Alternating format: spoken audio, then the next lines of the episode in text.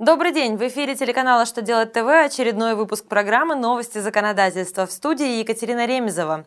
Сегодня в программе вы узнаете, как упростить бухгалтерский учет и отчетность, какие изменения ожидают некоммерческие организации, насколько увеличен прожиточный минимум населения. Итак, о самом главном по порядку –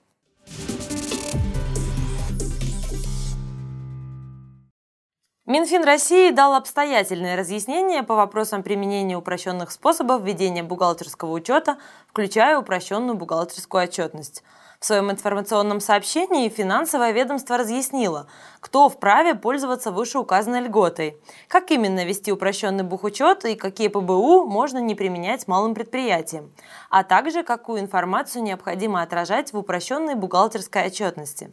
Напомним, что применять бухгалтерскую упрощенку, за некоторыми исключениями, вправе субъекты малого предпринимательства, некоммерческие организации и участники научного проекта Сколково. Так что ценные разъяснения Минфина помогут многим бухгалтерам упростить свою работу.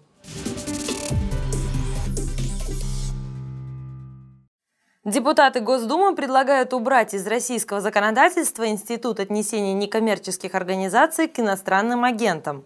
Соответствующий законопроект направлен на рассмотрение в Госдуму.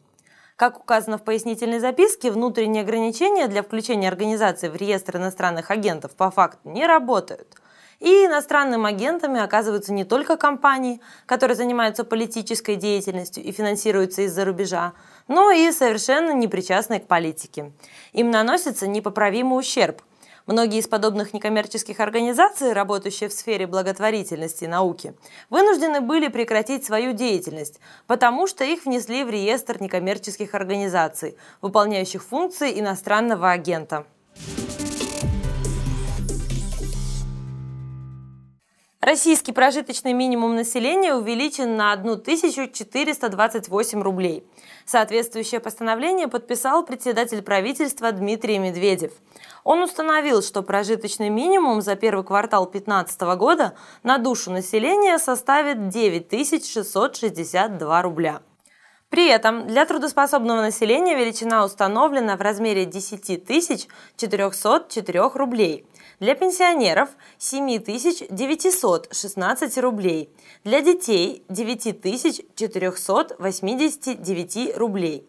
За первый квартал 2015 года по сравнению с четвертым кварталом 2014 года сумма прожиточного минимума для трудоспособного населения увеличилась на 17,1%. Напомним, с этой величиной связано обоснование установления МРОД, стипендий, пособий и других выплат. На этом у меня вся информация в этом выпуске. Благодарю вас за внимание и до встречи на канале «Что делать ТВ».